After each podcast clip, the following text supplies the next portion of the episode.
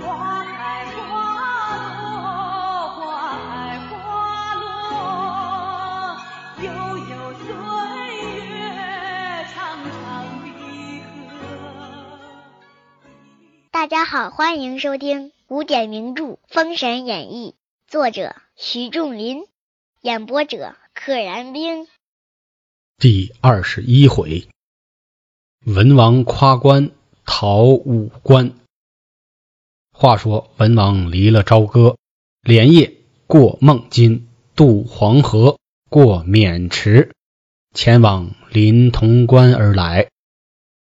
且说朝歌城管驿官见文王一夜未归，心下慌忙，急报费仲得知。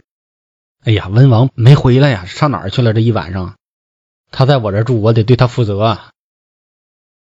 费仲闻之，沉思，是干自己身上，如何处置？乃着唐后官，哎，也是他眼巴前的这个跟班，请游爷来商议。游魂，少时，游魂到费仲府，仲曰：“贤弟不知吉成。”保奏皇上，封彼为王。孰知皇上准行夸官三日，今方二日，姬昌逃归，事干重大。且东南二路叛乱多年，今又走了姬昌，使皇上又生疑患。这个担儿谁担？都怪你游魂，非得要还要启奏让纣王封他为王。好了，现在跑了，你说？这个责任下来谁担着吧？这个担儿啊，谁担？作者故意在这写了个儿化音，这个担儿，扁担的担，这个担儿。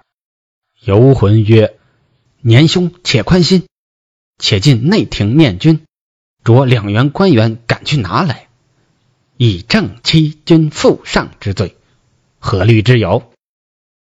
费仲往游魂身上推，游魂呢？也只能说，那咱赶紧告诉皇上呗，没招了，把他追回来，判他个欺君之罪。二人计议停当，随即入朝。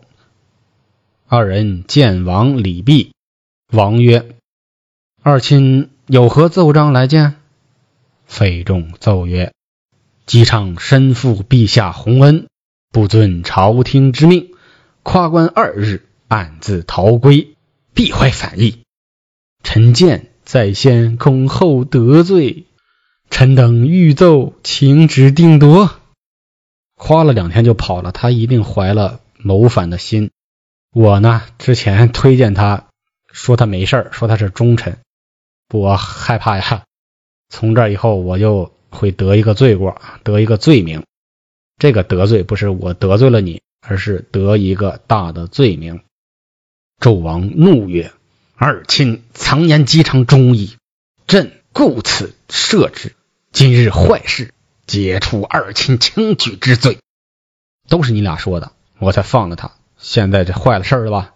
都是因为你们俩非常轻易的、非常随便的举荐他，为他开罪，都赖你俩打屁股。”游魂奏曰：“自古人心难测，知外。”而不知内。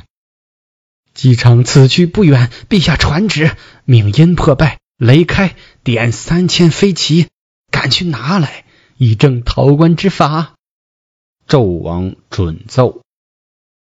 神武将军殷破败，雷开领旨。哎，殷破败和雷开也是神武将军。前面来给飞众游魂送礼的。西岐的太颠和红妖也是神武将军，看来这个神武将军名字非常的宏大威武，但应该也不是特别大的官儿。最大的军事长官还是武成王黄飞虎，人家是王镇国大将军。殷破败，雷开领旨，往武成王府来调三千飞骑，出朝歌西门。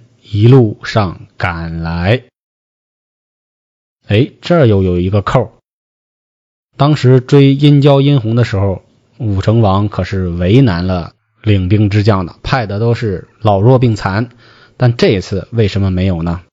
首先时间是白天，你没法说，哎，你等我一晚上，我明天今天太晚了，我明天再给你。第二个，有之前那个事儿了，那么这次如果再弄一次老弱病残，那纣王肯定就会起疑心，费仲游魂也肯定会起疑心，所以这次不得已只能给正常的兵将。且说文王自出朝歌，望渑池大道，徐徐而行。文王行得慢，殷雷二将赶得快，不觉堪堪赶上，眼看着就赶上来了。文王回头看见后面尘土荡起，远闻人马喊杀之声，知是追赶。文王这一回似失林飞鸟，漏网鲸鱼。只得加鞭纵戟数番，恨不得马足腾云，身生两翅。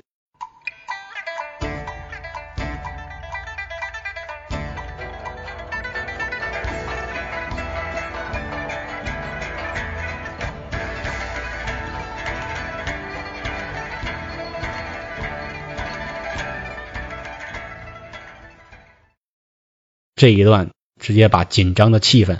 给大家渲染出来了，文王害怕了。本来是骑着马慢慢走的，这回啊，就像没有了树林可落脚的飞鸟，就像刚刚漏网的受了惊吓的鱼，赶紧猛抽马鞭，而且连番抽了好几次，恨不得马的这四蹄呀能够腾云驾雾，马足腾云。哎，这 么看这个词非常的熟悉，这个词里含了两个中国顶级大佬：马云、马化腾。马足腾云，恨不得长出一双翅膀来，快点飞走。且说终南山云中子在玉柱洞中碧游床运其元神。玉柱洞中有个宝贝叫碧游床，他在上面运功呢。猛的心血来潮，掐指一算，呀，原来西伯载厄已满，目下逢危。一算啊，西伯侯本来的灾祸已经满了，但是眼下又遭逢了一次危难，目下逢危，目前遭逢了危险。今日正当他父子重逢，贫道不识燕山之语。前情回顾，当年在燕山，云中子可是要走了雷震子，现在是他父子重逢的时候了，我要把他，我要救文王一救。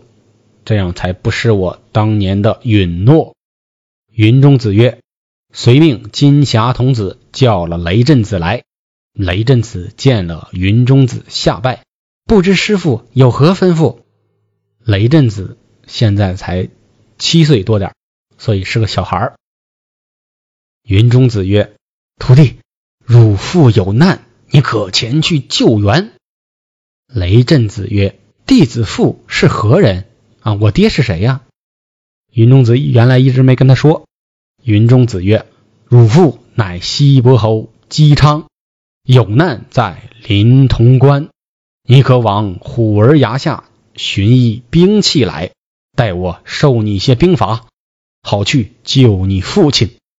汝父就是你爹啊，这个三点水的汝，你爹啊，就西伯侯姬昌，在临潼关遭难了。”你赶紧上咱后山这个虎儿崖寻个兵器来，我传你一些兵法。这个不是行军打仗的兵法，是兵器的使用方法。你去救你爹。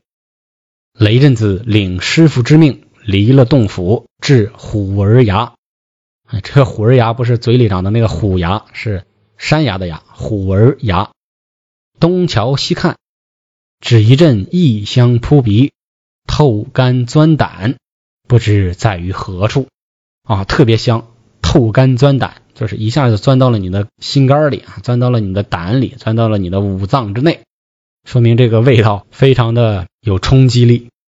只见前面一剑下，水声潺潺，雷鸣隐隐，哎，一个山涧，哗啦哗啦哗啦，而且还隐隐有雷声。雷震子观看，只见西岐景致。雅韵幽栖，藤缠绘柏，竹插颠崖。哎，一段景色描写非常漂亮。稀奇景致就是非常少见的、稀奇的、少见的那种景色。有一股悠然的韵味在里边栖息徘徊着。藤蔓啊缠绕着，松柏啊生长着，有竹子呢插在了山巅之上，悬崖之边。猛然间见绿叶之下，红杏二枚。哎，有两枚红杏，就是吃的那个红杏。红杏出墙来，雷震子心欢，顾不得高低险峻，攀藤闷葛，将此二枚红杏摘于手中。雷震子现在还是个凡人的孩子的模样，但是啊，天赋异禀，一高兴，气球咔嚓，噼里啪啦，直接爬上了悬崖，顺着这个藤蔓，哎，顺着这个草葛。攀藤门葛，这个门就是扪心自问的门，攥着握着的意思。闻一闻，扑鼻馨香，如甘露沁心，愈加甘美。雷震子忍不住将红杏吞入口中，方吃了杏子，又寻兵器，不觉左肋下一声响，长出翅来，拖在地下。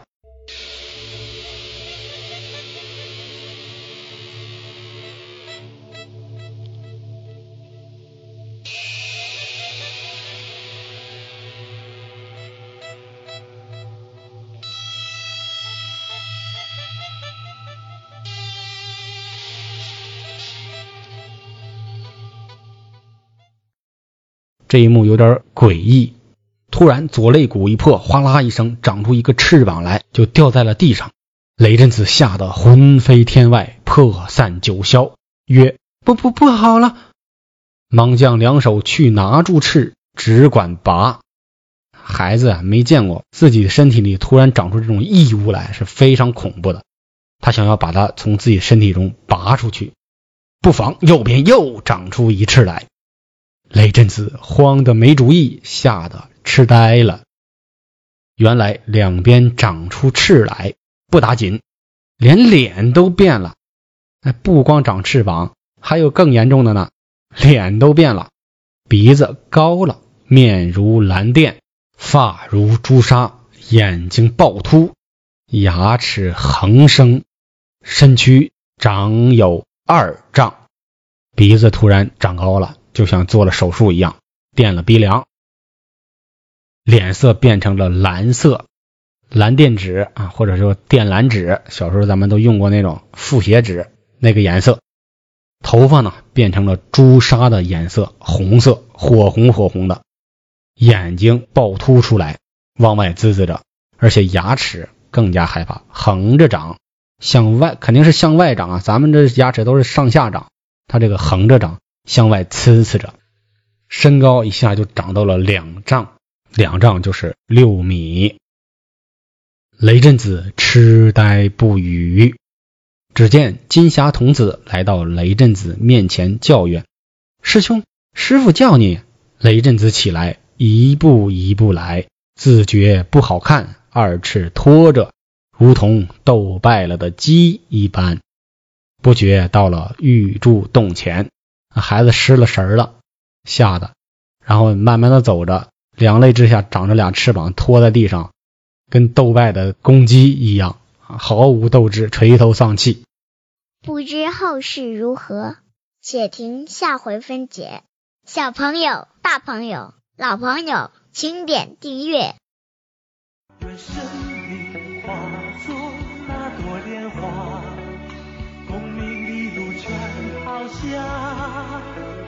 让百世传颂神的逍遥，我辈只需都在世间潇洒。